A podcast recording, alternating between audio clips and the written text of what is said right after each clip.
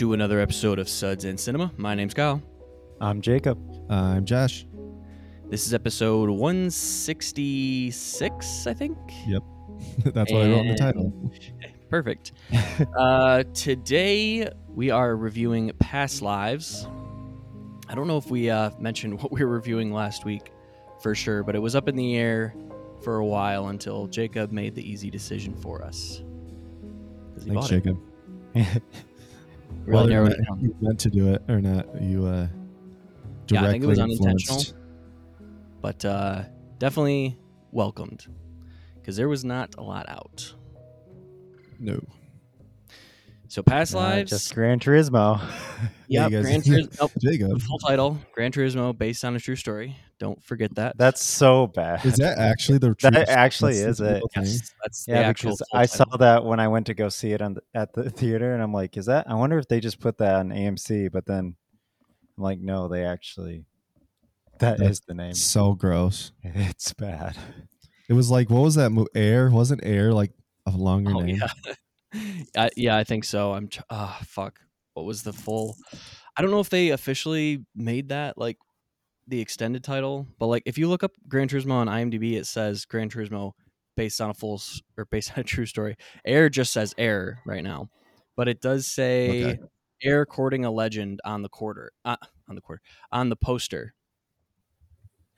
Yeah. I feel like Like they Gran- should have called it Gran Turismo, not the video game based on a true story. Yeah. Did like, w- did somebody like accidentally print that and they're like, oh fuck, well we can't go back now. They're like, that was supposed to be the subtitle, guy. He's like, well, I already hit enter. So the, Wait, In- my Gran Turismo okay, wait. says This brings Gran up this does bring up a question though. If you know anything about the movie, does the kid use a racing simulator to get good at racing, or does he actually play the game Gran Turismo? Because other than if this is based on a true story, what's the connection to the game if he doesn't play this- Gran Turismo? It, so that's actually said uh, like an exact line in it is basically, she said, oh, why do you love so much about that game? He's like, well, it's not actually a game. It's a racing simulator. Like, so Okay, Gran Said Turismo's what? not a game. It's a racing simulator. yeah, that's true. also Two had no idea. Neil Blomkamp did that. Yeah, yeah. I haven't seen his well, definitely his that last horror movie he made, but I don't think I've seen the past couple movies he's made because obviously they've been Jacob loved demonic. pretty. Yeah.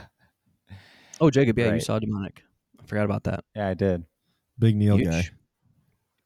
Oh yeah, He just needs to get Peter Jackson back to produce for him, and maybe he'll make something good again. fingers crossed. Yeah, he's been on a little bit of a cold streak Since his first movie. since the beginning of time. All right, well, that was a long way of saying we're reviewing past lives. And then this that we're not reviewing we Gran watched. Turismo. that we're not, yeah, exactly. What we're reviewing and what we're not reviewing has been covered. Uh, cover some interviews and I don't know. That's about it. We do have some in-house stuff. We can go over that real quick. Uh, John Wick Premium is up and available. Best premium yet, Jacob? Of course. Obviously. We only get Uh, better. so yeah, we cover John Wick chapters one through four, even though four just came out. Uh, we do include that in the premium. It's available on Bandcamp, obviously, for a minimum donation of one dollar, and the premium or the the Patreon is popping off. Let's go. You could get you could if you really wanted to uh, be frugal with your money, you could subscribe for one dollar for a month, listen to all the premium episodes, and then unsubscribe. But don't do that. But don't No, no, that's it's the classic. They forget that they're subscribed and then just it's continuous. Mm, yeah. It's one of those. so do Or It that. might take him 30 days to even listen to all. Uh, that's true. What's to say? So yeah, John Wick Premium, check that out. Um, that's about it. What's new with you guys? Well, what's new with you? How are you feeling? I am feeling I'm feeling all right. I uh I did have back surgery on Monday. got my herniated disc removed. And I was feeling pretty stiff the first couple days. I actually feel better today. But uh, yeah, I just uh, have been moving around a little slower. It was pretty minor surgery, so you know nothing too serious. But um, yeah, feeling pretty good. Did they say what the the recovery. recovery. time is? Mm, they give you like a pretty big window of like six to eight weeks. So Oh, I that, think that's that's like- faster than I expected, actually. yeah, it's uh, well, that's like even that the the long end of that is just like picking up you know heavy objects and like repeatedly bending and twisting. I'm assu- I'm like three or four weeks. I'll be like I should be moving regularly again, but just keeping physical activity very light still. Hmm, They not too removed the whole fucking disc. No, not the whole disc, just the herniation. But I like, they did say was he was "Oh." like uh he was you know asking oh you're feeling better do you still want to go through with the surgery i'm like yes just fucking do it please and he's like okay it's probably recessed you know quite a bit because it's been a while since you initially injured it. And then after the surgery he's like oh yeah we still took out like quite a bit. So it was it was pretty bad. It was fucked, basically. it was fucked yeah. He's like, now I'm an inch shorter. god that would suck. Could you imagine it took a whole ass inch? yeah, just that would be a lot. But uh yeah that's about it for me.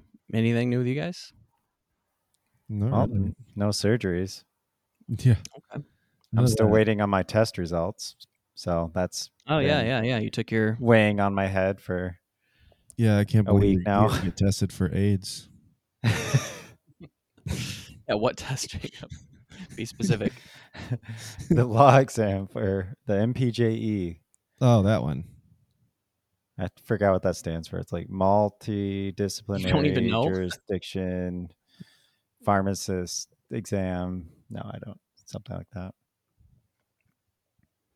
But Sweet. I still don't have my result, so I'm just feeling that impending doom or not.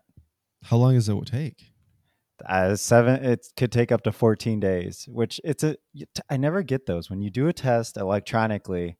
They already and it's only pass or fail. Like they changed in 21. Like before, you used to have to get a 75 out of like 120, and I got like a hundred and something last time.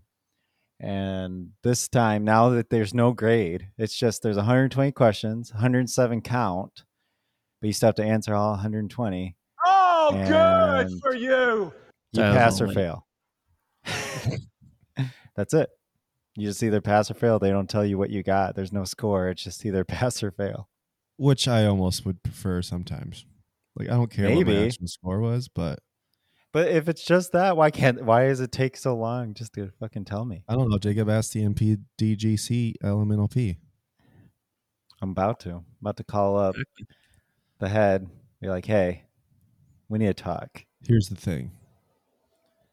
Just You- give me the pass. How much you want? Yeah. You know I passed. Just fucking tell me. Lincoln says you can give me my results right now.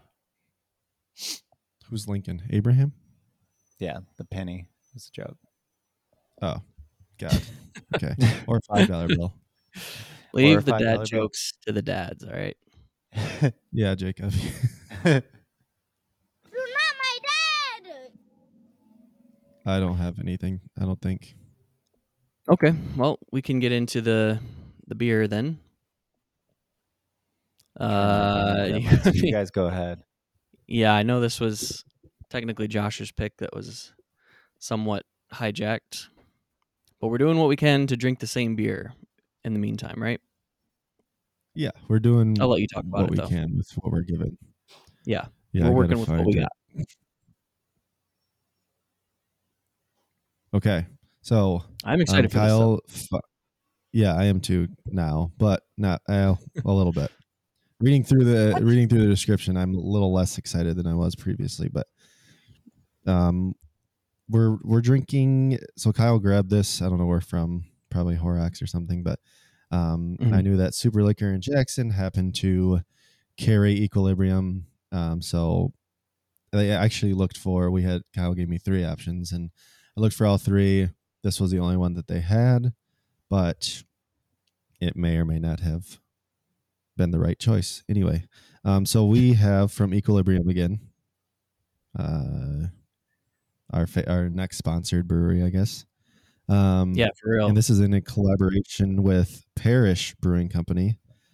so there we go. Now there's one that we out- haven't had. So that's Yeah, that's a huge yeah huge uh huge collab we're clearly into collabs around here uh equilibrium brewing is based in middletown new york parish brewing company is in broussard louisiana we've been dancing around it but the name of the brew or the name of the beer is ghost in the laboratory laboratory uh it is an imperial ipa uh, 8.5% strap in because we have a long description here um, but Wait, the hold on. description reads use huh I said, wait, hold on. Oh. Okay, I'm strapped. okay jacob are you strapped in Ready. okay using a mashed up grain bill from straight out of the laboratory and ghost in the machine we used a massive dose of co2 extract citra incognito and our hand selected citra t90s on the hot side followed by an insane amount of citra lupomax and our handcrafted citra t90s for the double dry hop the heaviest dry hop in equilibrium's history Ghost in the laboratory pours opaque and vivid yellow and has very strong aromas of extreme mango supported by tropical nectar. The flavor is explosive with extremely saturated notes of mango smoothie, Grove stand orange juice with plenty of pulp, orange tang, tropical fruit cup in syrup, dank grass, and a rainbow melon creamsicle note from our EQ juice finish. Hashtag EQ juice finish. Wow, Do you guys get all that? that's a lot. Everyone- yeah. I had to pull it up Um, so I it could read like I'm- along.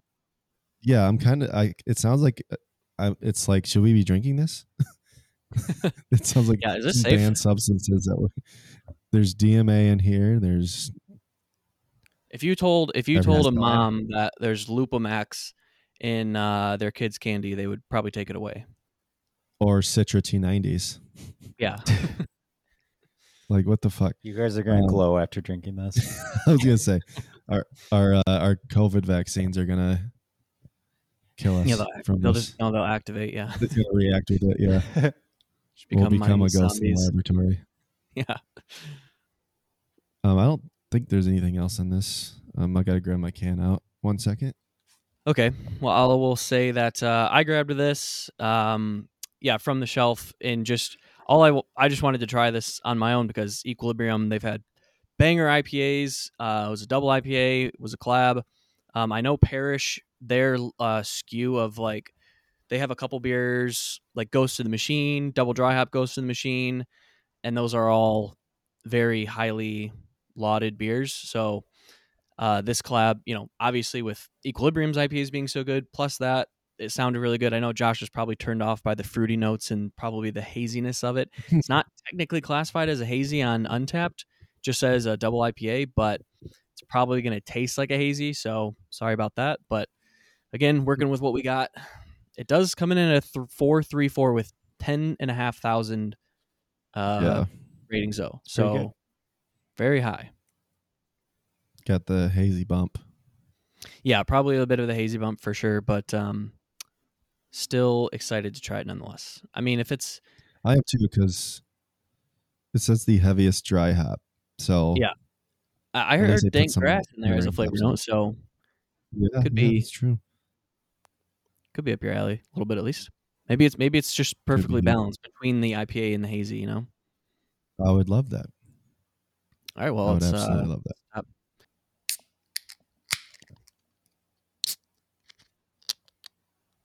Smells fucking amazing. love that. Love that. Oh yeah, it does. Wow. Um, yeah, very good, but definitely in the same. On the hazy side, I mean, it reminds, am the same or it reminds me of. I mean, it's same, same, different, as Holmes would say. Uh, Yeah. it's I don't know. It it kind of tastes just like exactly what I would expect it to taste like, honestly, which is not a bad thing. But I'm just over these things. I'm over them. I'm get them out of here. Quit giving them four three four so they think that it's good and Get make real. another one. Let's just let's as a collective whole ban these fucking things. No, I'm just not ban them. Just kidding, but I'm over it. Maybe chill on them. Yeah. Um. Yeah, I think it's. Hmm. Well, I really like it. obviously, Definitely solid I'm by any- More of a fan. Yeah, definitely solid by all. I mean, all stretches. Like it is exactly what it says it is, and Yeah, I don't fine. It find it, is- too. Um, there's like, you know, those hazies that almost just taste like flat and like zero hop or bitterness to them. Like I am getting a Yeah, s- yeah. a, little bitterness to this. I'm not. I don't. I'm not saying it's bitter, but I'm saying compared to the hazies where it's like totally flat, bland. Like, I do think it's better balanced than those, and um, yeah, I think I think that just helps helps the fruitiness rather than you know like when that's front and center and that's the only thing you taste it's like i don't know it's just too much but i like this yeah, it's it's definitely um, it's definitely more bitter than the other ones. It reminds me of that the literally the last episode we had Rose, and that Mm.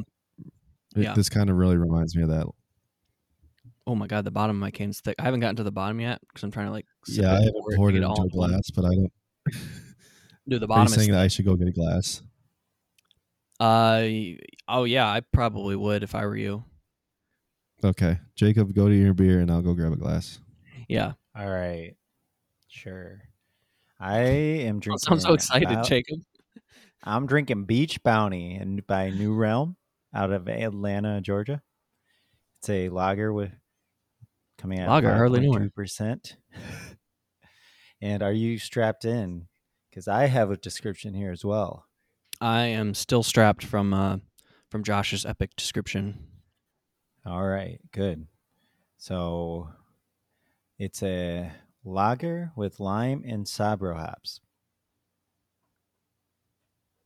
wow that wa- That's it. Bing bong. that was huge Yeah. It I already started because I didn't want to be alone while you guys were sipping. So oh yeah yeah, yeah, it tastes like a lime eh, with notes of beer. It's very tastes like a lime with notes of beer. Shouldn't it taste like a beer with Yeah. lime? Jesus Christ. You'd you'd think it's just like a very limey for a lager. It's pretty tart, mm-hmm. and honestly, when I first I picked it up, I thought it was going to be a Mexican lager. So I thought it was going to taste a bit like, you know, like Corona or something, right. which works very well with lime. But Yeah, that yeah. not A. Mexican lager with hint of lime is delicious. This is an American lager taste mixed with lime. Turns out, not as good. Lime with a hint of lager. Yeah, it's very limey, which I mean isn't a bad thing. It's good. It's just like I kind of wanted them to like mesh better, and it doesn't feel. It just feels like the lime is just taking over everything. Yeah. Probably tastes more like a like a lime gose than a than a lager. Yeah, but kind of like a sad lime gose. Yeah, because it's because it still is a lager at the end of the day. yeah, like they should just went for that. But I looked at their like description of the brewery, and they said they're trying to break norms and either Mm.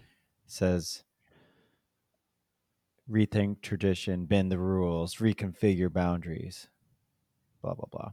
Wow. Um, can can you just tell me a quick uh, quick name? Uh, yeah. It, I mean, it, the name is Beach Bounty, but I can read the description too. Have it's you read it? Strap in though for this lager one. with lime and Sabro hops. Ooh, That's it. huge. It just tastes like, but it's not like a Mexican lager with lime. So it just tastes like a lime with like a weird American lager taste that doesn't, and they don't blend very well. So It's just kind of sad tasting. Looks It's fine. It's not. It's very mediocre. It's like Looks not bad at be all. But Looks can be deceiving. all it right? is a limited release, so yay! I feel oh, exclusive. Oh, exclusivity. Yeah, got to get that.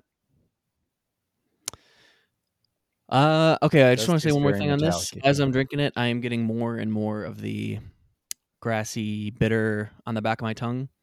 Kind of leaves like a lasting taste, which uh, which is good. Keeps Yeah, me, it I'm- like, makes me want to keep drinking it. Yeah, I want the. If you said the bottom is thick, I kind of want. Oh yeah, there it is. You see what I'm saying? I kind of want that all in there. Yeah, so I Yeah. can. there you go. Fuck you! I'm just trying to fucking help you.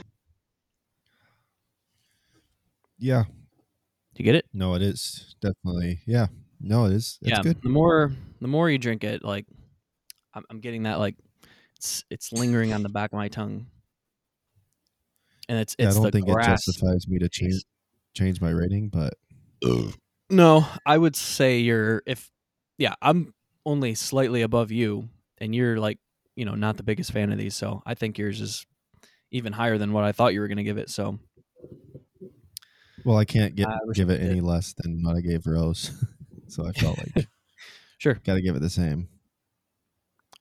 Sure, sure, sure. Okay, anything else on these beers? No, but I do kind of want to talk about a oh, certain God. beer I had because why not? Mm. Doesn't have to be on Yeah, the show. sure. We can talk about beers, interesting beers that we've had. Oh, of course. it's, Um, it's encouraged, I would say. I uh so founders I sent it to you guys, but they released a um I don't know if it's like this first year because I haven't seen it prior, but there's only 528 ratings, so I would assume that it was created this year. But founders came out with an imperial pumpkin beer that was barrel aged in maple syrup or ma- barrel aged with maple syrup and spices. So I'm assuming that they used maybe CBS barrels or barrels of that they had gotten from there. Um, and then they threw this big old beer in it. Um, I think that I had gotten a little too hyped for it, and it this might be fringe too boozy for what it's going for. Uh, it is a yeah, thirteen point one percent pumpkin beer, and I do like imperial pumpkin beers, but when they when you get in into a beer and it starts tasting like hot, and that's like a term to like boozy, yeah. it almost like hurts it a lot, and I I think that this is a tad too on the boozy end. So while it is good, you Kyle, you actually might like this more than than any one of us. Um, yeah, I- I- the, the After reading the of- description and stuff, I, I am willing to try it and kind of excited to try it. So, yeah. So I, I have a bottle for you, and then if oh, we end up sending something over to Jacob, I could ship a beer over to him too. But very excited for it, but it was a little lackluster, I'd say. Okay. Yeah, we'll uh, Jacob still here? definitely have to try that Yeah, soon. I was just listening. Okay. Usually, I feel like you have input on everything. Yeah, it's founders, it's your boys. Yeah, do Jacob, give him the founders bump. but I'm now I'm a Virginian, so I'm kind of sitting at like a three seven five right now for it. What is your? Uh, they don't let's- always hit. let's hit. Let's find an equivalent for founders for you. Have you you been on the lookout for one, or what's what's your founders over there? Yeah, I mean, tech. There's a lot of like big breweries out here, but mm, none have been like to that level that I've tried. What was yet. that one that you just had that you said was like a regional brewery out of Virginia? You just featured that. I think you just Devil's talked about. it. Backbone. Well, yeah, the, was that the lo- or the um the volcano one? Oh, that's Arlen. So yeah, they are. They're good, but I mean, founders. Arlen or As Aslin? Aslin? I mean, yeah. I would say Aslin is pretty big, right? Can you guys get it? Um, like Kyle's checked in I don't know. Brewing, right? Yeah, I remember I tried. I've had two beers from them, but I don't remember Oh, where I got Aslin's them. that's not it. What Those is it might have been called? ones that I bought Aslin's out of Indiana. Washington. No, as A S L I N. They're A-S-L-I-N. from That's Virginia. Virginia. Mhm, Alexandria. Yeah, Yeah, which is they're like half an hour. Well, mm, yeah, about a half hour for me. Everything mean, I've had from them has been good so far.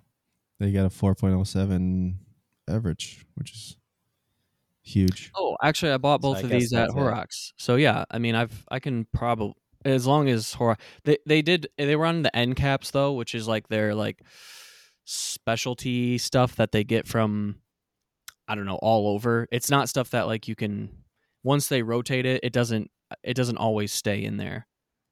This was the one where I had that I had that IPA. It was the peanut butter and jelly uh, IPA. Yep. Pretty yep. interesting. Yeah. But I don't know if I've seen any beer from them at Horrocks since then. So uh, it would be hard to say, like, oh, yeah, go find an Aslin beer and I'll be able to find it, you know? Yeah, it'd be more like we'll find an Aslin beer and you go find And it. you have to find it. Yeah, exactly. Good call. All right. Cool. Anything Yeah, else? Nope. Nah. All right. Well, let's get into our featured review, which is going to be Past Lives. Uh, Past Lives is written and directed by Celine Song. It stars Greta Lee, Teo Yoo, John Magaro, and that's about it. Uh, plot synopsis reads Nora and Hae Sung, two deeply connected childhood friends, are, wrestle- are arrested apart after Nora's family emigrates from South Korea. Uh, 20 years later, they are reunited for one fateful week as they confront notions of love and destiny. What did you guys think of Past Lives? So And obviously, we I always start with Jacob, he- blew his load on on Letterboxd because he didn't know well, we were it, it wasn't a feature yet. He didn't know yeah, that. in your but, uh, yeah, in your defense. I liked it. Yeah, I absolutely love this movie.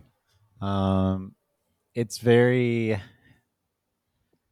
like small feeling, I guess, compared to some of the things that we've been watching lately, like Blue Beetles and such. But it's a very human and romantic story that is, I think, can be very plain looking, but is the emotional like feelings behind it is very complex and I like how it felt. I looked. It felt very natural in the acting, which we always say can be harder for acting. It's easy to overact. It's hard to be understated. And yeah, it just felt like a very real life story and pretty emotional. And yeah, I loved it. Um, I did like it quite a bit. Um, I didn't love it, and I have some. I wouldn't say glaring problems with it, but I'd definitely say that there were some problems with it. Just not technically speaking or acting wise necessarily, but um, just some other elements that were a little too obvious for me. Um, but yeah, I, I did like the simpleness of it. Um, I did like the overall, like it felt like Jacob said, small, um, which felt nice, even though they were in a huge city, uh, as in New York, and then coming from an entire country. Basically, we don't really know where they came from. I guess Seoul, which I think be it said Seoul. Yeah, yeah. yeah, what the biggest city in in Korea, South Korea. South Korea, yeah. Um, so it was big in terms of the setting and the atmosphere, but the actual um, where we're at is very small. The setting of of what we see is feels very small and intimate, which is um, good. It's got Jacob's boy John in it from his favorite First Cow. movie, First Cow. Yeah. Yep, Jacob's favorite movie of Yeah. 2021 or whatever that whenever that came out. Um, Greta Lee and the other 2019. uh, guy? 2019 okay. It might have been. I have no idea. I'm think it was actually after COVID. embarrassed for you. uh Uh, Jacob Greta Lee did not, number one. yeah. Didn't know her or the other main uh, lead but i think that they were both very good. I looked them up. One is uh, the guy Hae Sung is from Germany, and she's from Los Angeles. So uh, the the Korean aspect I thought would have been, I thought they would be at least from Korea, uh, and they both weren't, which isn't a problem. But um, it was But just they're so surprising to obviously. Korean. right. I mean, yeah, no, I'm not saying that they're not Korean. Yeah. I'm just saying like it was just an interesting tidbit. It has nothing to do with my overall yeah. Yeah. feeling Yeah. for them at all. Like it still felt very natural. It was just when I'm looking up that neither of them were from Korea was kind of uh Greta Lee, she didn't feel like she was from Korea, but the other guy definitely felt like he was straight from Korea. But um But that kind of made doesn't matter. sense. Yeah, with the for the movie. movie. Yeah. When you move when you're Yeah, that young. It's like you- Exactly. yeah, yeah.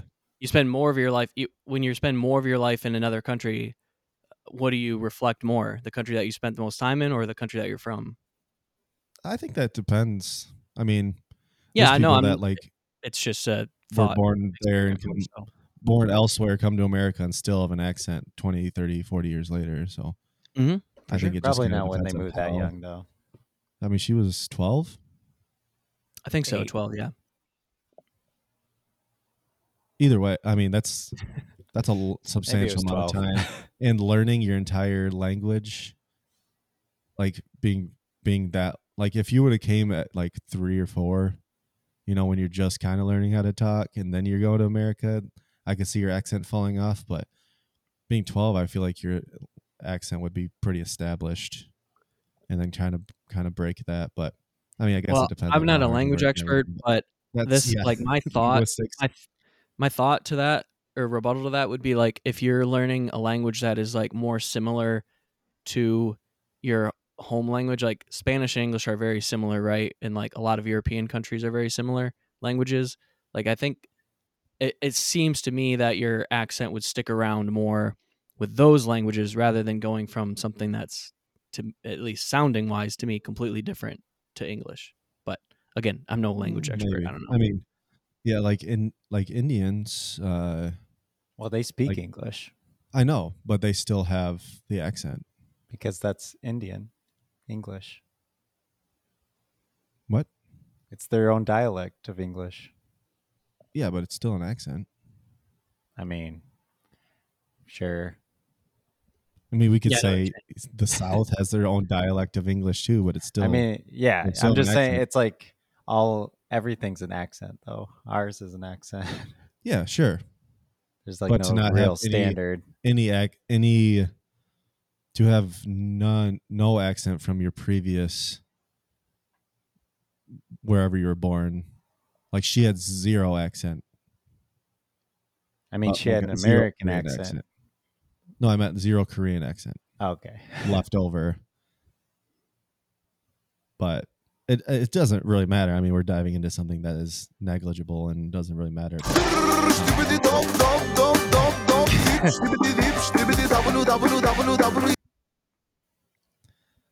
yeah.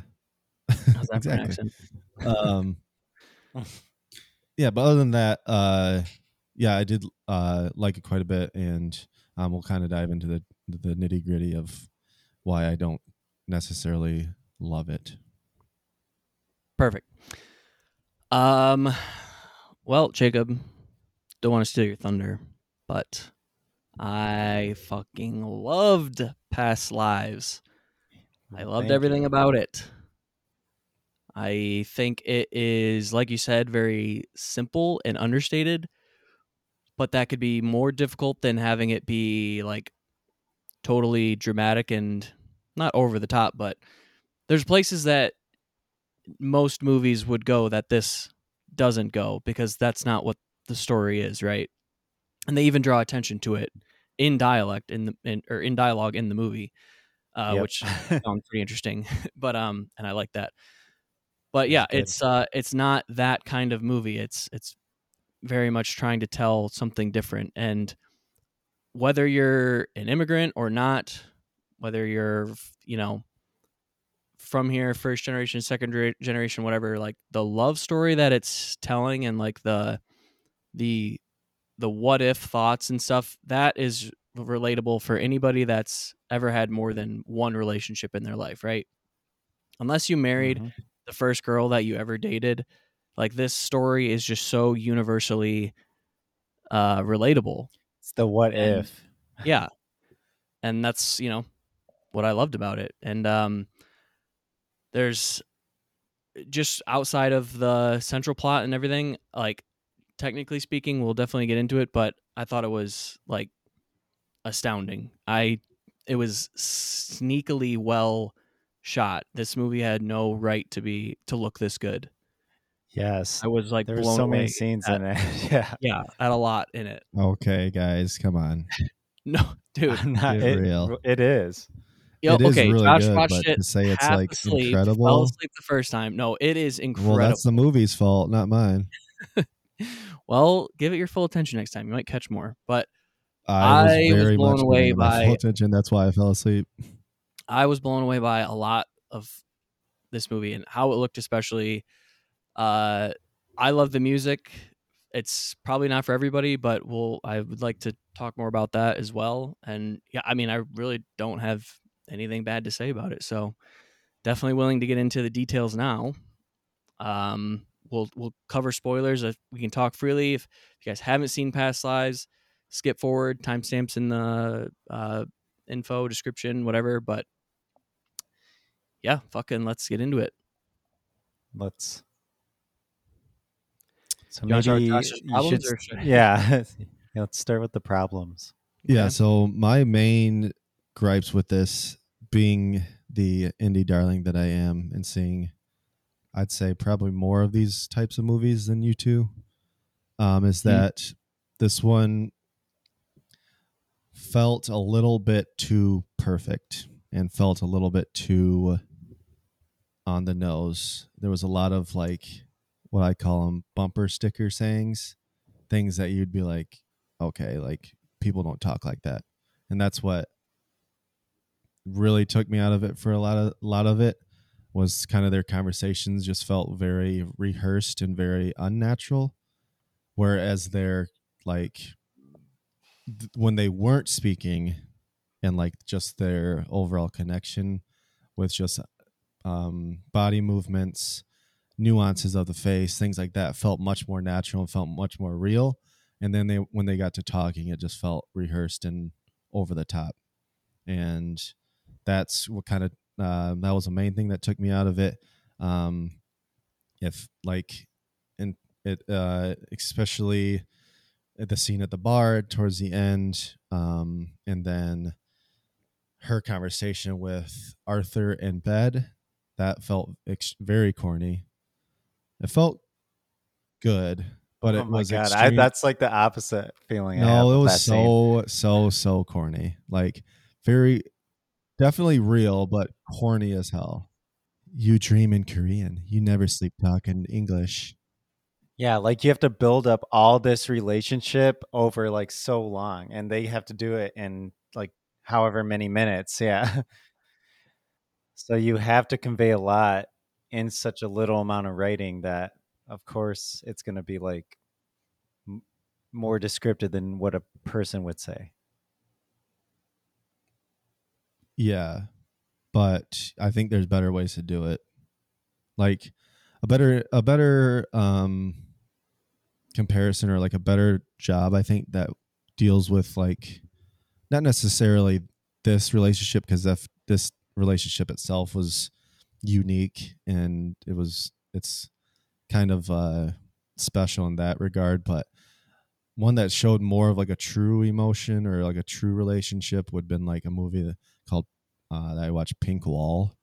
That movie felt much more natural and felt much more like real. And this one just didn't feel real. There was no like where's where's the the anger? Where's the like overall emotion? This was pretty much all upbeat. There was a couple like one r- really sad like thought provoking part and the rest of it was just very happy like Arthur is way too perfect. Like for him to like react the way he did when Hae Sung left and her crying in his arms because her quote unquote friend left and him not is just like hugging her and not dealing with any type of like repercussions of that just felt a little bit overwritten and Really? I- unrealistic. I think it just shows that he's a mature. I think it would be worse if he overreacted about it. That would make him like but that would make it real. cheaper, like human being. I would not act that way because if you know. think about like she what she's going through he's trying to understand he's just this american guy he doesn't he didn't grow up where he's not from where she's from he didn't like experience what she experienced and he's just trying to like understand and there's like tons of walls in culture when you're like dating someone outside of your culture that you just have to accept and like be trusting and he trusts her and accepts her for who she is and he knows that like like she was displaced from her home by the choice of somebody else and like all of her life is like this confusing and battle that she had to go through to get to that point. So like for him to act like terrible at that part that would just be like so mean spirited. I- okay, yeah, but so the only argument I have with what you said, Jacob, is I get like you obviously are experiencing this firsthand, so I necessarily can't respond to that, but from some from like my perspective and I guess is not this, but uh or is not the same, but I uh I just think that it's still no he's still no matter what it's still I feel like going to be a tough thing for him to uh, react to or to accept. And for him for us to not really get any of that is like kind of hard for me to believe. Like him and her like I just feel like they're Arthur and Nora's relationship is much more understated and felt like it was put to the side when we're looking at not um her and not uh Hae Sung's relationship. And I would have liked to see a little bit better balance between the two. Arthur's relationship we're we're we're seeing him as like this awesome guy, but for him to not get the same kind of emotional level or emotional feel for their relationship versus her and Hae Sung's relationship just felt like it was playing playing to them and not to what is real and what's actually happening. And that was kind of an issue with me. Well, I I definitely agree with Jacob where I think that's what the movie does differently is that and it, what it draws attention to is that he even says, you know, in in a in a romance novel in a movie, I'm the other guy, you know, people are rooting for people are rooting for you too and um that's it's very true. And I like that maybe, you know, I like that it doesn't go for those the cliche and the trope of him getting angry and upset over it. And I feel like there's a part of it too that is of uh, you know Is that a um, trope though? well, I mean, I'm just saying, like every romance movie, you know, where where if this was the if this was the story, they would end up together, and and that guy would have some trait about him or something about him that would make him an asshole. annoying And yeah you would, yeah, you would like root against him, you know, and and this doesn't have that, and the fact that they don't show that, I think it's it's giving you more of the perspective of Hae Sung, where like it, it does such a good job of like it doesn't over explain it, but like the reason that they don't meet up at one point is because like he has a girlfriend, right? And it's it's almost like he's only here now because they're you know he says at one point they're not really together. And so from his perspective you don't get to see the inner workings of like her actual marriage. And you just have to accept it like f- face value that like Arthur is a good guy. And And sometimes then when like, he meets him he's like he says that right? He's just like damn it like he's a good guy yeah exactly Like, i hate that i like him basically exactly Which and is so, like that's Done harder a to billion different ti- ways. except Like that's done in uh, tons of movies. yeah, I mean, like it's not. Like, I'm not didn't- saying that this this didn't- movie is groundbreaking, like new or anything, but it's just the way that it handles everything is so like perfect to me. yeah, and mature. Yeah, too perfect, and that's my main main Yeah. main argument is it's too perfect. there yeah i can I, like again i said i can see what you're saying with it and i don't i have no like thought that you're gonna like you said you already said you really liked it so i know i know where you're coming from it's Yeah. it's just a matter of come bringing it down from where we're at and yeah i've seen i've seen the same thing but it's one of those things where i feel like it's gonna work for you or not or m- maybe like you got every aspect that it was going for or you didn't. Like i probably totally missed some aspects that un- Aftersun was going for and i'm a little low on that. Yeah, i would like to rewatch that and get more from it.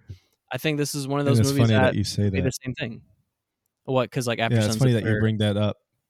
Yeah. yeah, because I think that Aftersun, even though it's a completely different storyline, like obviously they're not even connected whatsoever, but yes the humanness of Aftersun felt much more realistic and much more believable than the the humanness of past lives. I think that Aftersun just felt much more grounded and much more realistic than past lives did. But I, I do think it was pretty realistic. Let's say, okay, like you like someone who's overseas, right? Like you have a close relationship with them. You guys talk a lot. You're friends. You're close, and you But have I a can't I can't relate to that. So then this movie's not relating to me, which is another I guess problem with it.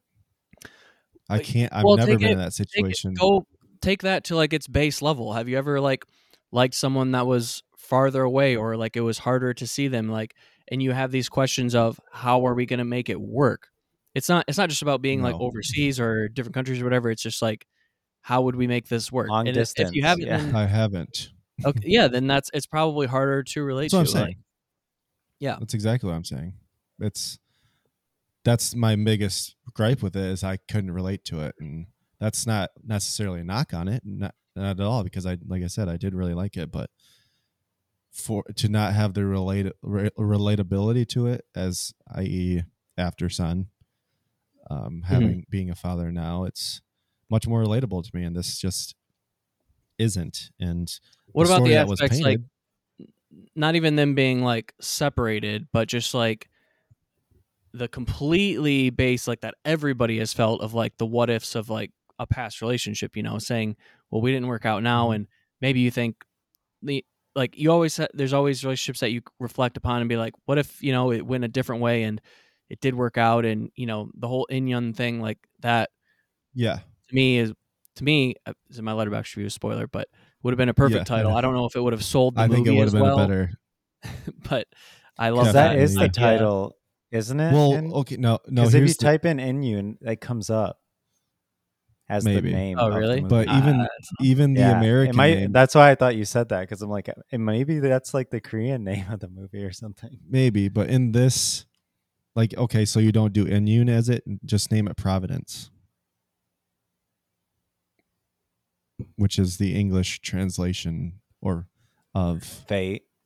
It said in yeah providence or fate i think fate would have been a little too Yeah, I was gonna say that. Yeah, that would on have been- nose, but but providence is is like one of those things where it's like the title like uh, we always come back to it but never rarely oh, sometimes always if you Mhm. would have just been a little like in-yun would have been cool as well but i think that that even was used enough but this would have been like that cool little indie like when they say providence and it's one little sentence or one little line I mean, they the do of the say past lives also like multiple times in the they movie. They say that but yeah. that's what i'm saying that that was a little that's why like providence would have been i think kind of a cool right. name Yeah, it's it, used like one time. You would have just barely r- rarely it didn't even mean much but like that's just what the actual meaning of in-yun was and then you can kind of go Mhm. from there but that's that's like the indie the indie darling title that i would have enjoyed but like like i say pink walls pink walls was literally they were in this club and there was like a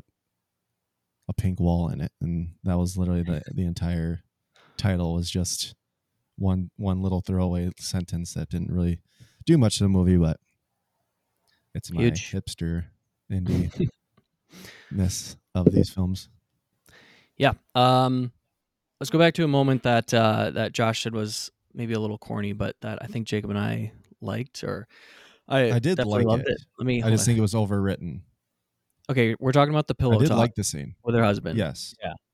I yes, loved that I scene. like for- it. that has a multitude of reasons like the the calling attention to what like the the traditional movie would do and like he was laughing at it like in this like cuz he you know they're they're writers and that's kind of how their brains Yeah, work like, Like, would- this yeah. a traditional story like that. this would be I would be the bad guy and then just moving into like the dreams the dream talk to like you dream in a language that I can't understand and like that's his reason for learning Korean like just Yeah, I don't know felt so like, Like said. that's really what gave Arthur's So character like a lot of like he cares so much like he wants yeah, to so understand her so much yeah and like Yeah.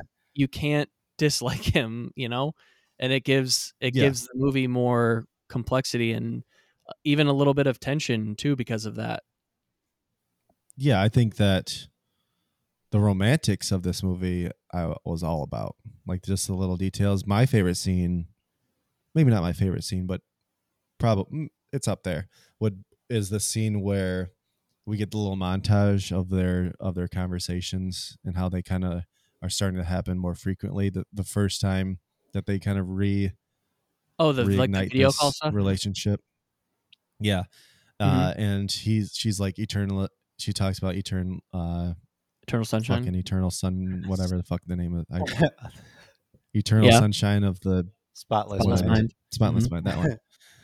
Uh, and he just like goes and watches it. And I've been in like Carissa and I's relationship start. You you send them music and they you know they listen to that song or hey have you ever seen this movie? No, I haven't. I'll like I, what's what's a good movie to watch? Oh, I just watched this, and then they just mention, and then you start listening or watching it, and then they might have a favorite band that they like or a favorite artist, so you start kind of listening to that artist to kind of create a connection to them that you know might not have existed before. So showing those little things really was very subtle in its approach, but definitely that was more that was probably one of the biggest relation that I can relate to um, in this was those little calls where he's like watching that movie because she mentioned it to him. So I, I thought that was I love that um, scene scene in particular.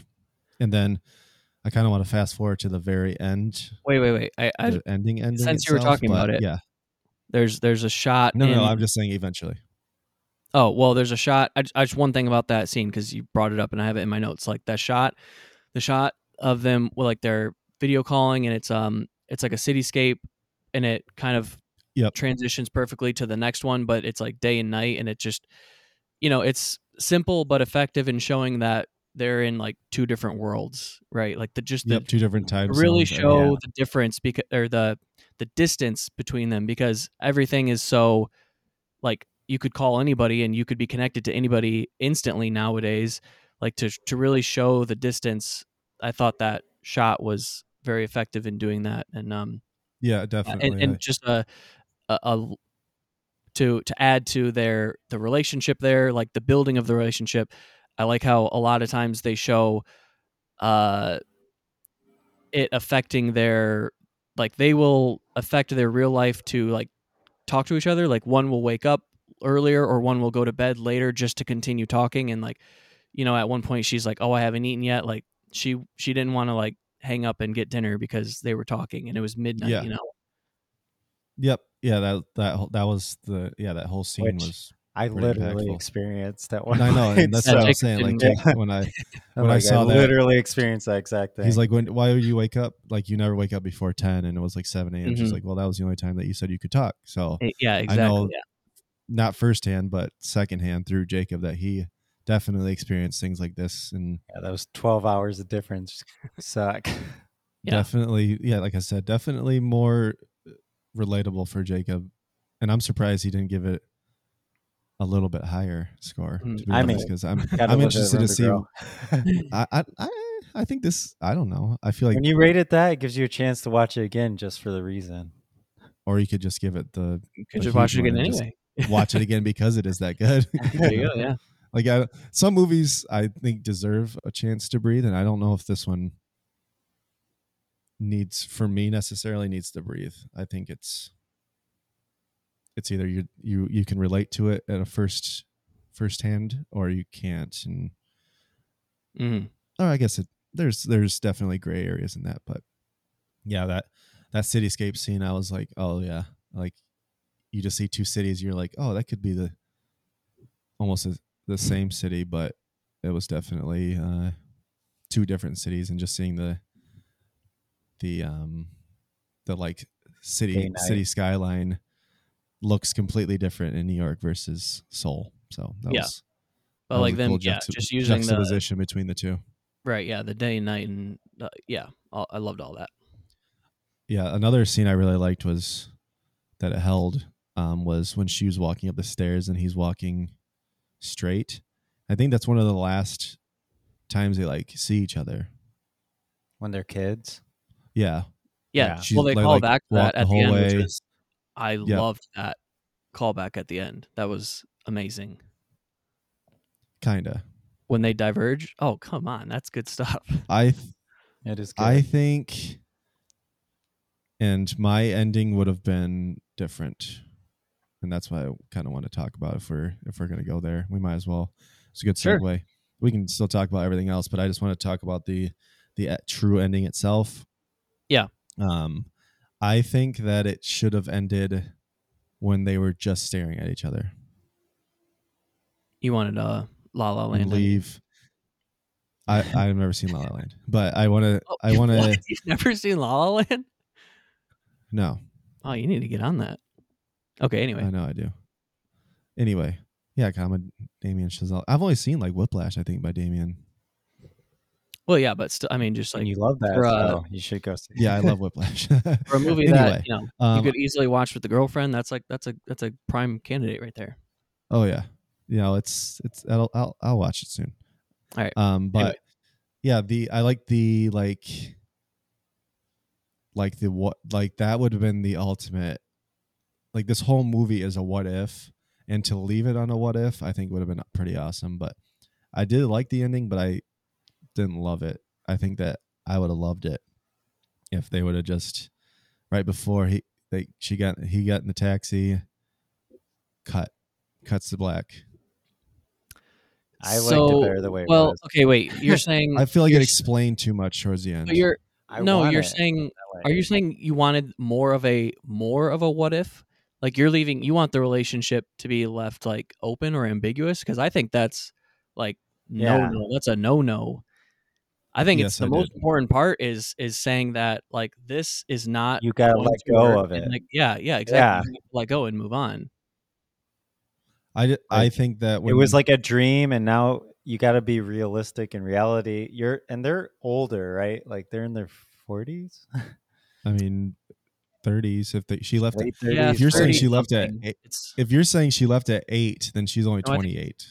I thought it it's was been 12. 24 years It was yeah, twenty there's years. two 12 year jumps no, she Right. keeps saying twenty years, twenty years, twenty years, twenty years. yeah 24 years is like 20 years No, she says they explicitly say twenty years multiple times. It's been twenty years. Are they just saying that in like? Okay, well the first jump is from the first jump is from something to or from 12 to however old she is and or the sorry, the first jump is 12 years because it says 12 years later and she is graduated from college and working, so we can assume she's 23 or 24. That's why I think it's 12 12 to me. Nora and Hae Sung, two deeply connected childhood friends, are rest apart after Nora's family emigrates from South Korea. Twenty years later, they are reunited for one faithful week as they confront notions. They of are- loneliness. Yeah, but that's like 36 uh that's the like end. the plot synopsis. I don't think that's like an exact number. it doesn't matter, does it? it is it is three dozen year time jumps so it's 12 24 36 Okay, there you go. Huge. Figured it out. So, she's they're 36. almost 40 yeah Right. Okay, yeah. There you go. you got to be realistic and like it, and it's shown that like he's not a bad guy and like she does care about him and like but she they had this week to like kind of reignite that in-yun right the feelings the that you meet someone in the past that you meet in the future and then it's like they spend time together and it's just like they're mature adults they realize like no you know like that's not how things work and Well, I love that. Okay, to- sorry. Go back even from that. When they first like meet up, I I feel like she doesn't know like neither of them really know what the intentions are, right? Right. It's been so long and it's, it's not like to reignite the flame or anything like that. It's like just to it's just see i want to meet and see what happens yeah Exactly. And then cuz they cuz they do the first meeting and then they have all of these questions after, which is another great scene. She's like he's like, you know, was he this way? Was he this way? Are you attracted to him? She's like, I don't think so. And like just answering that so like honest like I don't think so to his face like I don't know. I I liked a lot of that where it's like not super clear about where they're trying to go with it or whatever, but the fact that he is coming to meet her now when he had the chance before to meet her, but he had a girlfriend and he like just shut it down. And then now he's like, oh, this relationship might not go anywhere. So like I do want to meet her. And yeah, it's it's complicated. i mean even his friends are making fun of him for going oh look it's supposed to rain the whole time or something Thunder, Yeah. severe thunderstorm. yeah that's a, almost kind of like a symbolism of like it's probably going to go bad or something right like that's not a good foreshadowing Yeah, right. But, But uh, didn't. sorry, just to like, like from what Jacob was saying, like even even there, you know, this is the third cycle or whatever from kids to then they reconnect, and then this time they actually are coming together again. It, it, to me, it feels like it's not they're not going into it with any expectations or intentions, and it's just I don't know to to see each other again and see what happens. right I don't know where you're going with that, Jacob. I, I cut you off, and then did you finish your? no no thought? no i yeah yeah i was just saying like that's why i liked the ending because it wasn't like built up like they're gonna be together it was like just more real and then like it was painful to see them going but then you go back to the stability of in like reality and this that she has with her husband i don't know like Mhm. i didn't no, want it to be ambiguous That's it's like the ambiguousness was just her the hurt and confusion of their feelings and why they had that extra long stare at the end because like there's something but well, uh, also it's not fantasy. even the even the conversation like at the bar, I feel like is closure enough to where like Josh's ending, I feel like wouldn't make as much sense or work as well because they start they get it to a would point they're- up like a, something that was already closed Yeah, because they they already like get to a point of closure and they start joking about like, oh, what would we have been in like in the next life or in a past life or whatever. Like, you know, what would this relationship have been? They talk, they they dive more into the In-yun or whatever, and they're like, well, maybe if if uh if it's you know not meant to be now, in a hundred more years or whatever, it'll like this will happen and so on and so forth. So, like, I feel like that that conversation at the bar kind of put closure to their relationship and gave them enough to just to move to say goodbye and and move on from that even though it's you know sad to it hurts still yeah. Yeah. Like like with that closure i mm. feel like they i feel like they don't plan on seeing each other again. Like his his oh, his invitation to korea kind of felt like an empty gesture to me a little whether it was Yeah. i don't know how you felt about that but it, like no, i felt like it they was left each ending other it like and that's why it was hard because it was like this is the final goodbye that's why it's Right, hard yeah. it's not hard because like they still are in love or something it, it's just like you know like there was like a relationship of some sort right and now it's ended you know and like Yeah. they got to move on and that's hard Yeah, I agree. Um. Okay, I will say one more thing that I have written down. I just, I want to go back to the bedroom conversation because there's another aspect that I wrote down that I forgot to mention. Um, when he says he asks like if it had been anybody else, right, that you met in the same way, uh, to me, it was positing the question of like whether they are actually soulmates or like if relationships are just a matter of things falling into place. Right? Like when he says if it was if it was another single guy at this writers retreat and you like Oh, you know yeah, him or whatever, like would you be married to this guy now? And to me that like even if he was alive and present in the current timeline that they're in, like it to me it asks the question are are they soulmates or it, are all relationships just made up of a matter of like timing? And that's kind of like what the In-yun thing is too. Like it's all timing and where you're at in your life and when you meet people and relationships and that's what I feel like the that's what I feel like the the whole movie is about more broadly. Yeah. I totally forgot about that, but yeah. No, that was Yeah, that that's why I love that whole scene in total. There was just a lot that was Mhm. like spoken through without it like you could say it's not exposition, right? It doesn't describe to you exactly what is going on, but it's like conveying a lot through the words that it's saying. Yeah, totally agree. Um, and then the uh, the last thing for me, I teased it earlier, but the music. What uh, what did it remind you of? Anything? Here it is. It's right here.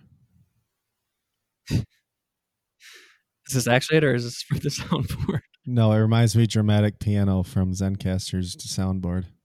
Oh, this is from the Zencaster. Okay, perfect. Yeah. Yeah. Um, yes, yes, and no. But uh, when I was watching it, I was like, this music sounds very familiar, and kept watching, and I was like, I think this is this sounds like it could be the same guy that does Minecraft, C418 or C418, whatever his name Is is. it really? and his name is Daniel Rosenfeld or Rosenfield that did Minecraft. And the guy that did this is named Daniel Rossen. Well, also Christopher. Oh Bear. wow. But isn't that weird?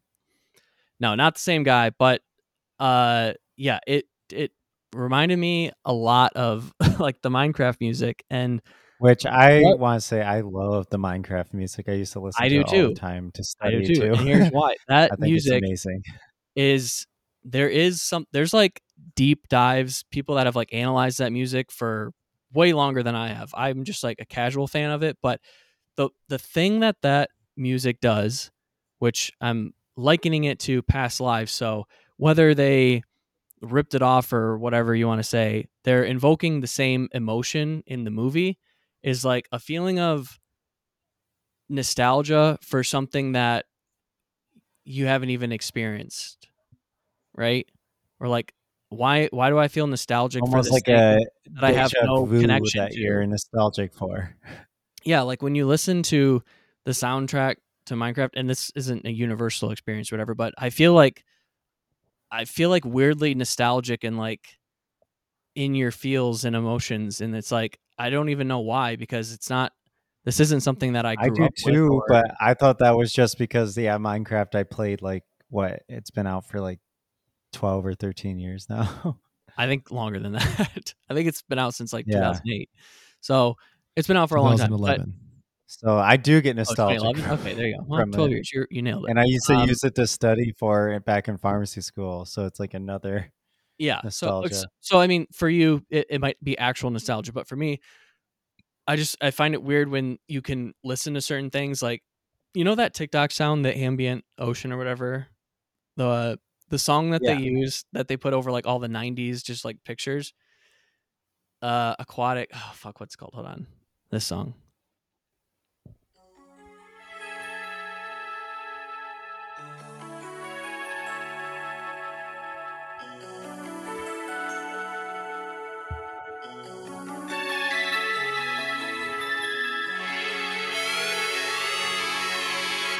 Oh, yeah. I know Yeah.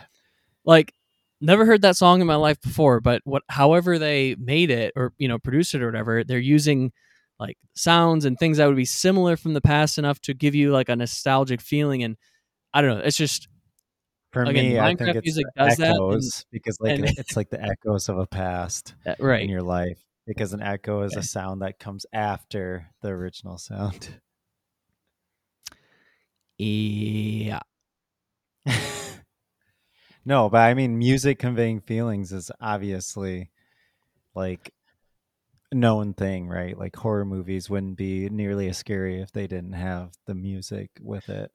Right. Yeah. Uh, sorry. What tying it back was the fact that because the Past Lives soundtrack is so similar to that Minecraft music, it gives me that feeling. And whether they were intending that or not doesn't matter. That's what that's the emotion that it evo- evokes, which I think fits perfect for this movie. So, long way of saying I love the music in the movie. Yeah, I thought it worked perfectly with it. Like, what else would you do? I don't know. Like, don't it's know. just Yeah. exactly what is meant for this. So, like, it like if you had something different, I don't. Why would it work better? I don't know. Mm-hmm. Okay, that's it uh, for me. Anything else for you guys? No. Nope. All right. Well, what are you going to give Past Lives out of five stars? I gave it obviously a four point five. I am giving it a four.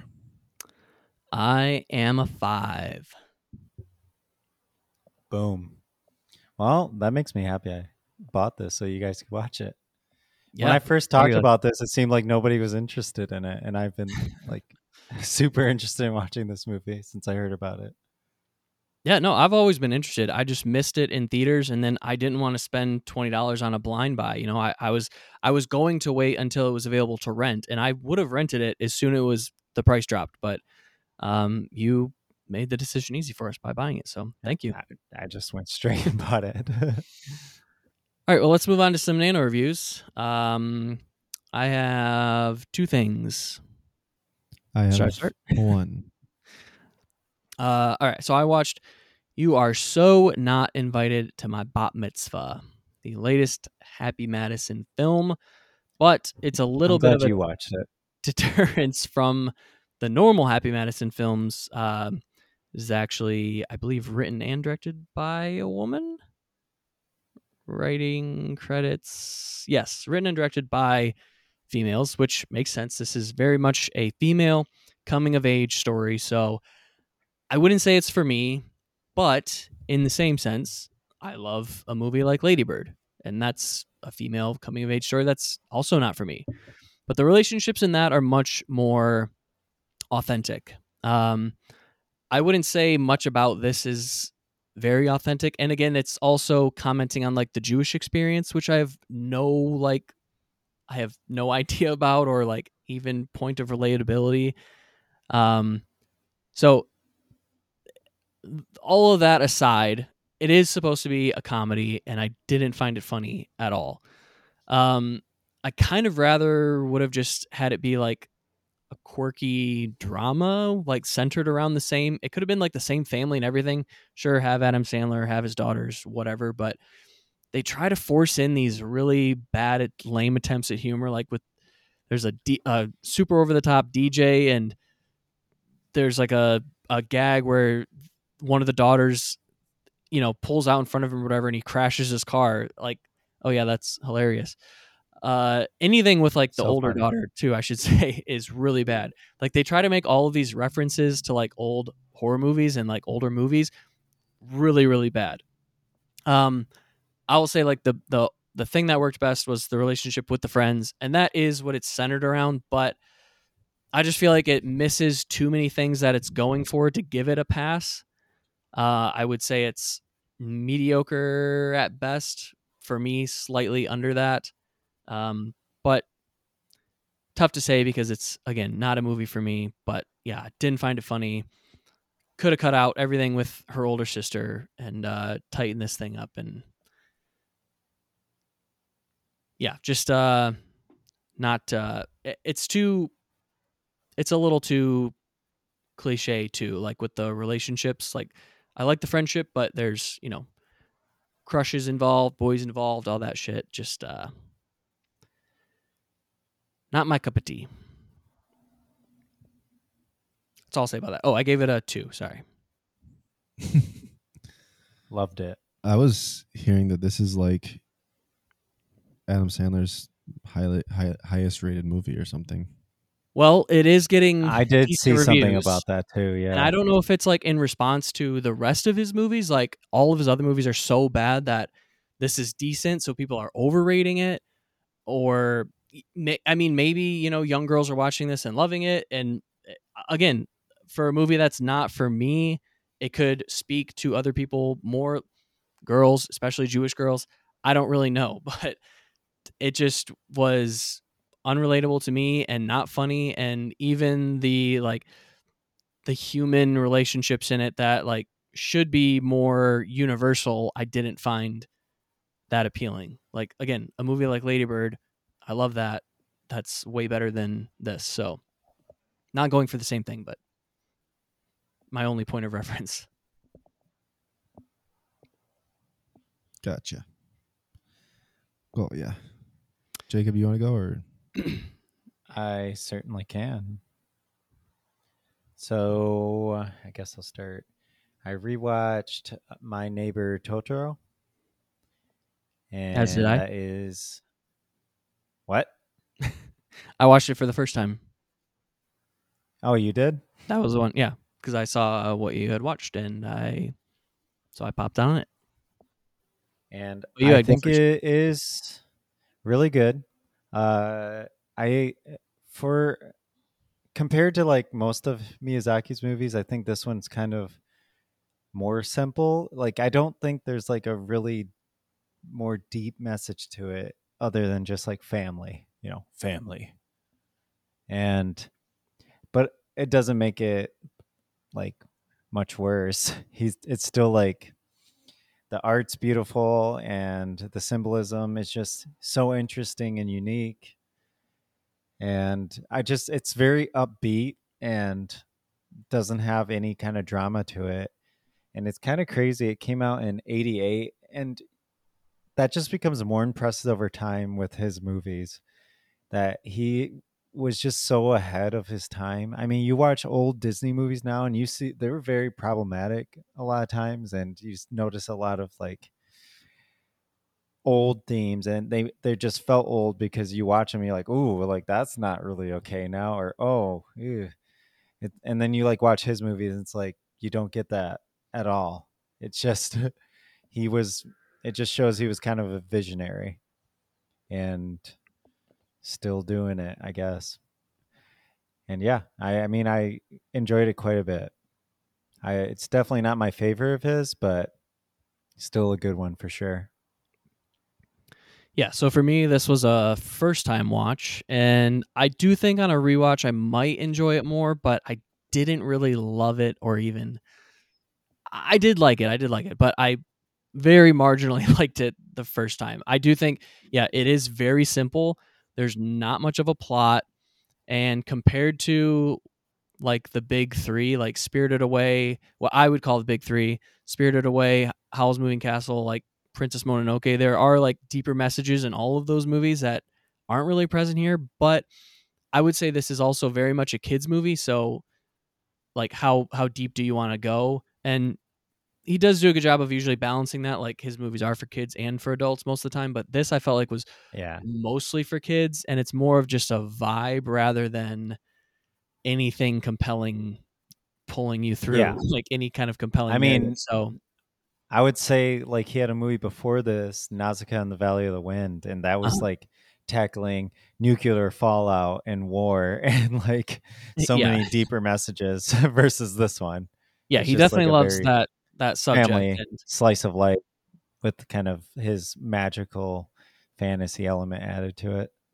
yeah I, I i just wish there was a bit more even with like the relationships like everything felt pretty shallow like between the family and uh, even like the boy and i don't know everything just felt a little surface level and then there's the magical element to it which is fine but again doesn't do anything too interesting um honestly one of the best things i liked which has nothing to do with him or his version because this was the disney 2005 dub of it which is what i watched i do love the casting of dakota and elle fanning because it actually adds something to the story where you can tell that their voices are like similar enough that they're related and the way that they like voice their characters you can just tell that they're actually sisters, and there's that. Yeah, I did watch the dub them. also. Yeah, I find. I mean, like, dubbing has always been amazing for Miyazaki's films. Ghibli Exactly. films. They get Yeah. really good actors to do it. They're always like super well done. So yeah, that's like some of the only like anime that I don't mind watching dub is Miyazaki's films. And um yeah. yeah, I didn't want to like this was something I did yeah, I gave it my attention or whatever, but I wasn't like fully invested and zoned into it and trying to like look for all of those deeper meanings that Miyazaki might put in. But you know, even watching it at that level, it was like, okay, I can see that this is more of just like a vibe, slice of life, like you said, and wasn't anything too compelling pulling me through it. Um, but I, I did like it overall. The animation is always killer in these, especially Yeah. for that time, like you said, 88, like it really looks good. yeah it, it all it's kind of like for me like some people they try to be with the time and other people they're just like i'm gonna make something timeless and his Mm. like studio ghibli their movies will always look good forever and since it was always hand done like it just will never not look good Yeah, exactly. Need to keep that keep that alive, keep it going. Uh, yeah, I don't have too much else to say on it. I would give it. I get. I'm probably like between a three and a three and a half. I'll probably go heavy three for now. I know that sounds harsh, but I would need to rewatch it to to get more. Yeah i actually didn't like it as much the first time but i think i felt more of its vibe this time so i gave it a four Yeah, that's where I feel like I'm like pretty much right where you're at. But Yeah, I mean, like if you're needing to expecting it to be any of literally like pretty much any of his other movies, I would say it's lacking. Yeah, if you're trying fair. to go in with that mindset. Okay, well that covered my two movies. Uh, Josh, did you want to go? Uh, sure. Uh, mine's gonna be very brief because it's just rewatch. But I did re- event finally rewatch Oppenheimer and drove to Grand Rapids again to see it in 70 millimeter IMAX before it is taken down today. So, um, got the second viewing in in true IMAX and got better seats this time. Uh, I was towards the middle. Um, and yeah, the viewing experience was definitely better. I don't think it was. I think the first viewing was still really good considering we were second row, but um, definitely helped that I was a little bit further back. But um, I still think this movie's perfect. I don't um, really have I don't have anything bad to say about it. Um, second viewing, I think definitely was better in terms of like understanding the structure and understanding what um, you know the I guess time jumps quote unquote you could say and um, understanding those and understanding kind of a little bit more um, instead of going in blind like we did the first first time. But um, yeah the score is absolutely incredible. I've been listening to uh, it quite a bit.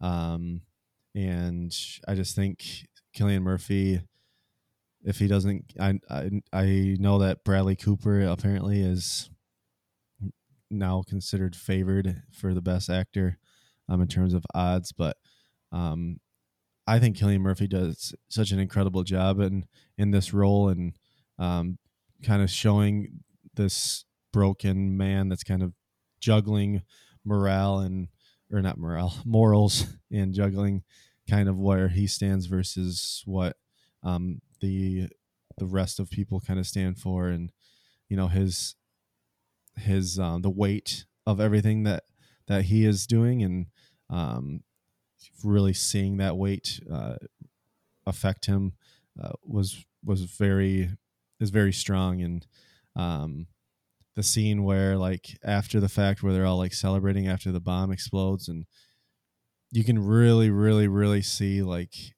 the enthusiasm and that buildup of like the two three years of work that they did uh, you know eventually paying off. And then it just they're riding this ultra ultra high and then it just kind of gets shot down and seeing like how he is much less of a person or much less of a important person uh and him kind of realizing that through the rest of the movie um i think is i think him carrying that weight and his his acting is almost understated at the time and um you know i just i absolutely loved it and loved every every second of it and i wish it was a little bit closer because probably if this if theater was like an hour away or an hour under, probably would have seen this thing like three or four times for sure. But um, just a little fringe on the far side to drive an hour and forty minutes to just see it again. But um, can't wait to Well, watch it it- again. Uh, as many times as you want in theaters, but uh,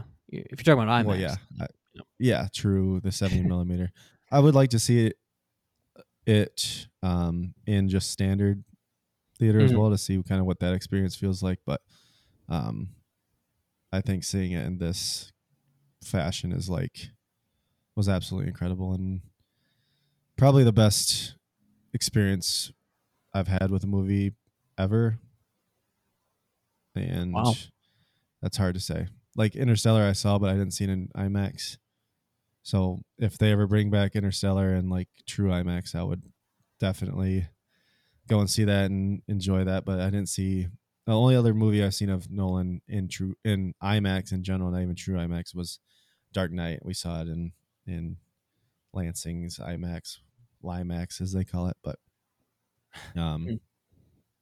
yeah, I couldn't. I can't think of a better experience and sound design and everything that Nolan does is everything he touches is incredible and there's a reason why he's I think Rotten Tomatoes just did a poll of like the last 25 years best director and he just won and I don't think that's an argument. Oh yeah, I think, they there's- did like a bracket thing of that. Yeah, I saw that. yeah, yep. I don't think I don't think anyone could really argue with him winning of the past 25 years at least.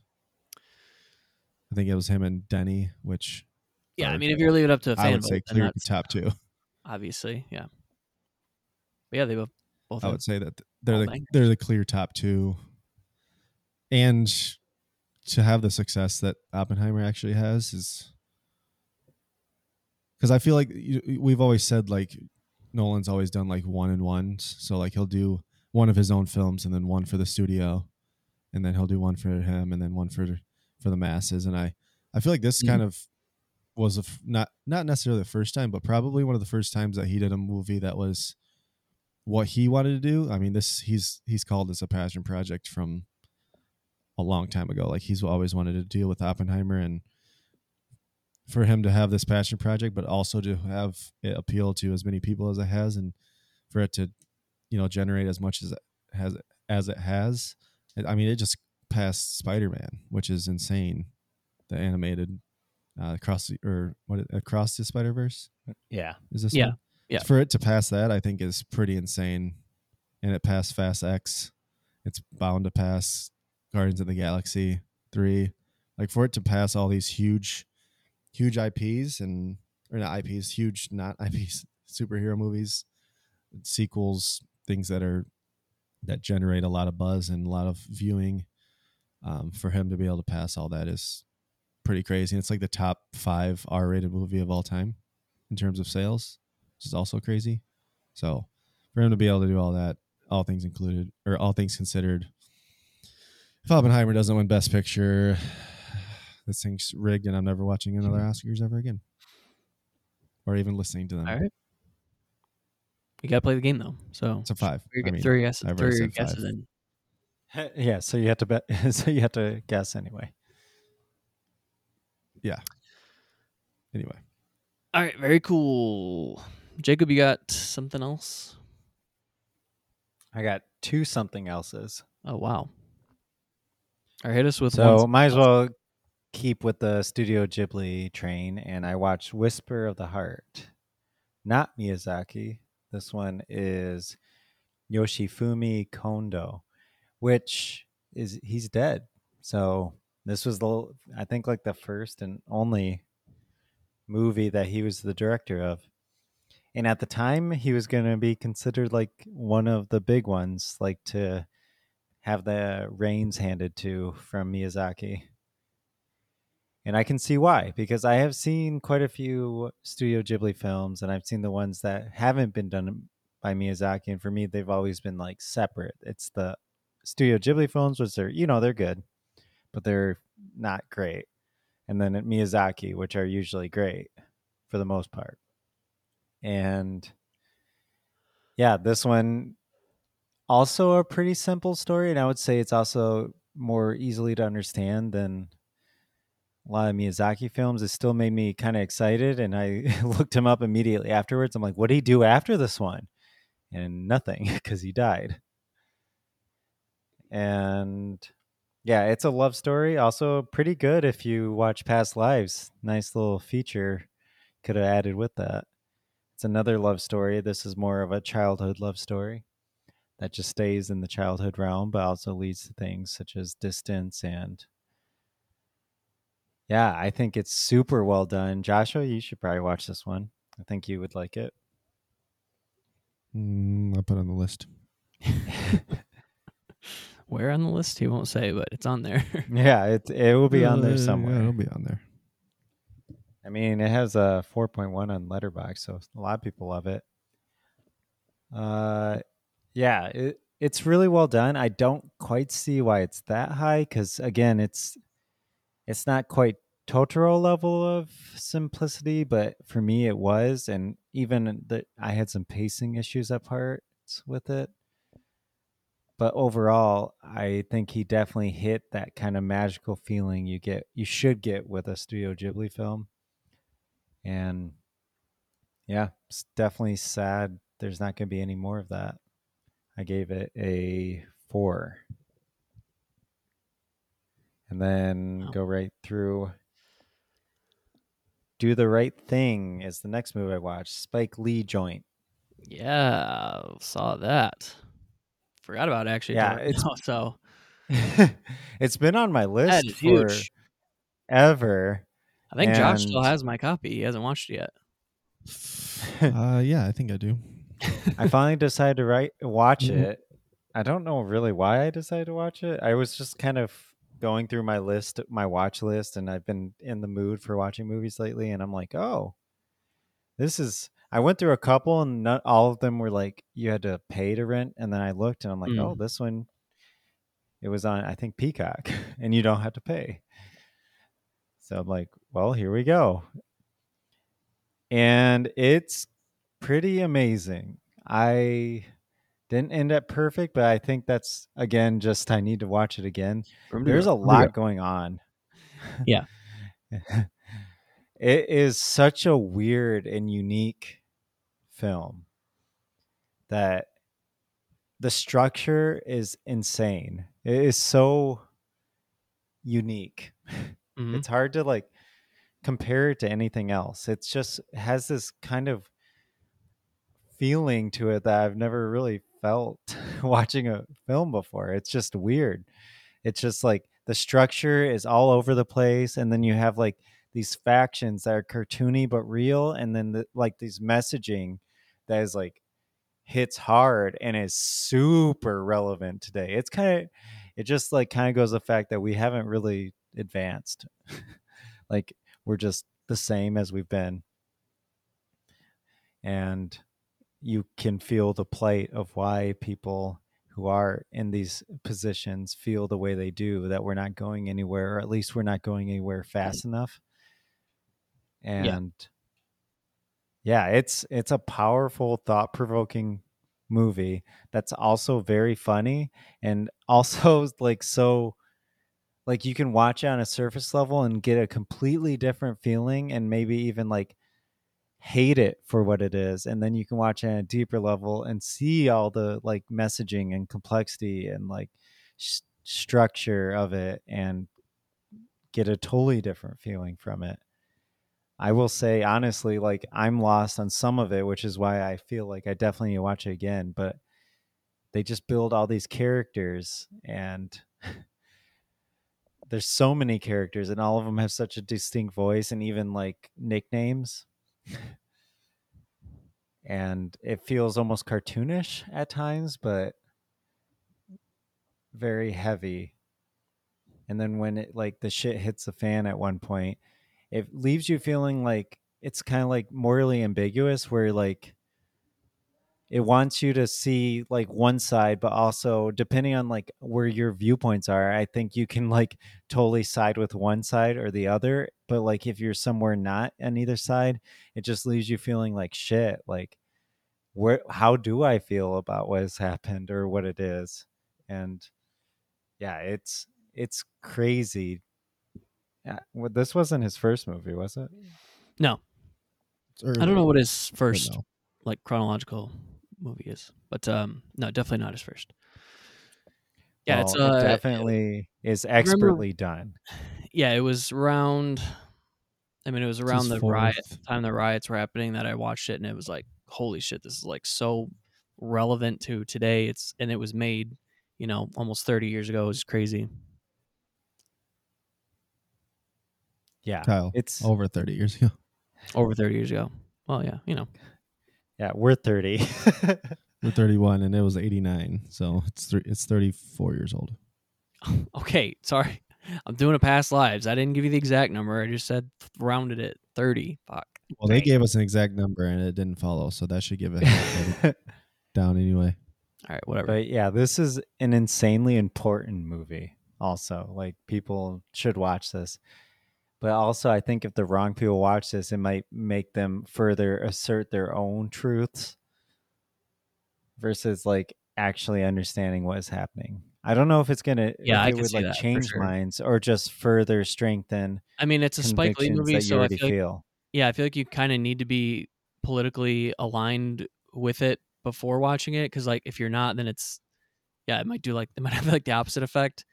But like, yeah, they're like, oh, we were like, right. Look, Sal is just being a good guy, and the fucking people are being terrible to him. And it's like, no, like, come on, like, see between the lines.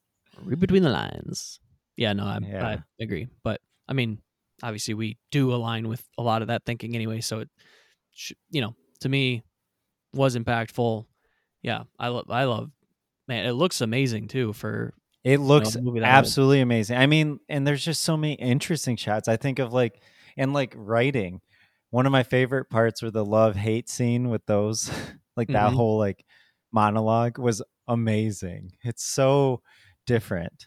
And I just loved that part. And just like radio anyway, just walking around, always like the same song. It's like, Yeah. is that you're always playing the same song? He's like, it's a good song. but like I looked at the lyrics of like that and it's amazing.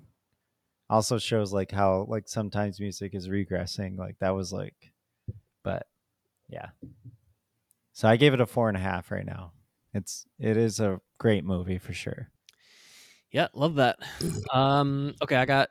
I just well, maybe I'll talk more about it once you watch it, Jacob, or uh, once I finish it. But I guess the uh, the second season of Baki was not. It wasn't dropped all at once. They released it in two parts for some reason. So Yeah. when we watched when we finished the pickle arc, it was not the end of it. So Yeah, because it still says season two. yeah. So anyway, I'm pretty far working- into it right now. Oh, so am I. Okay. Well, I pretty much got to where they they just finished dinner and they like just started their fight, Baki and Oh Yujiro. yeah. I'm right there. Oh, We're like the same spot. Okay, yeah. And uh I will just say briefly, we don't need to get too far into it, but compared to the pickle arc, I love everything that these episodes have done so far because it builds upon the relationship of them. Like it is still like stupid, like him like wanting him to cook rice or whatever, and that's like what the fight starts over. You know, like all of that stuff is so in It's line. amazing. But it is actually like giving you like real character development because it's it's yes. characters that we care about, not some like prehistoric man. So I'm so glad they brought it back to where it was before, what the show should be, and I'm really, really enjoying this second half of this season. Did you get to the head pat part? I don't want to like The head pat. I don't. Okay, you haven't. so. So I'm not gonna say anything then. Okay. Yeah, the whole like father son part of this are is absolutely ridiculous and amazing. Did you you so you're past the dinner, so you got to the part where he's like, I I, got don't past know, I never had someone. He's I got- like, I never had someone to teach me how to be polite or. Yeah, through the dinner, through the like the slap scene, that was amazing. Okay, basically so where yeah, I'm, like, a, I'm like an episode ahead of you, everybody from the building. Yeah, yeah, you're probably one episode ahead. Okay, I'm literally like one ahead of you. Then Yeah. yeah, Okay, yeah, it just keeps our- being awesome. Yeah. yeah, we can finish up our thoughts uh probably next episode, but uh yeah, we're, I'm really glad they turned this season around and got it back on track with uh characters we care about. I even like the boxing stuff with uh Yeah. Too. Like even that, you know, that's It better. still has the ridiculousness of like the tofu and the water. yeah, yeah, exactly. Yeah, you have to move with your brain. Don't and he punched himself in order to get his Yeah. brain to straighten out again. yeah, yeah, yeah. Pretty good. Because uh, that's how it works. Okay. Um. Anybody? Anything else from anyone else? No. for me. All right. Well, let's wrap things up. Uh, next week. Oh yes, The Equalizer three, the movie we've all been waiting for. okay. So yeah, it looks like next week we will have to talk about it. Uh, I've never seen any of the Equalizers, so don't really have an interest in that. I have seen both. Okay. Well, maybe I'll catch up them for you, Jacob. Uh, but yeah, we can talk about it. There's some movies that we could catch up with. Uh, we'll have to see what's playing in Jackson. That'll probably be like the main. Because Jacob and I should have access to most, and just want to make sure it lines up with Josh's. So, uh, I guess let's just say TBD. Because I don't know what And I don't know. I can watch. I don't I can watch. Oldboy in theaters right now. Oh yeah, that's the 4K too. Yeah, with extra commentary from the director. yeah. Uh, okay, so yeah, uh, TBD next week. Stay tuned, but uh, lots of content out there right now for you. We've all right. Uh, if you want to send us a question or comment, you can email us at suds and cinema podcast at gmail.com. You can find us on Instagram at suds and cinema podcast. Find our premium episodes on Bandcamp, suds and cinema. Wait, Bandcamp. No, suds and cinema.bandcamp.com. there we go. Got it. And then uh. Patreon is patreon.com slash suds and cinema. Uh, I am on Letterboxd and Untappd at the KG Project. I'm on both those as JSAL517. That's JSAL517. And I'm on both platforms at Josh underscore Saldana. All right, thanks for listening. Cheers, guys.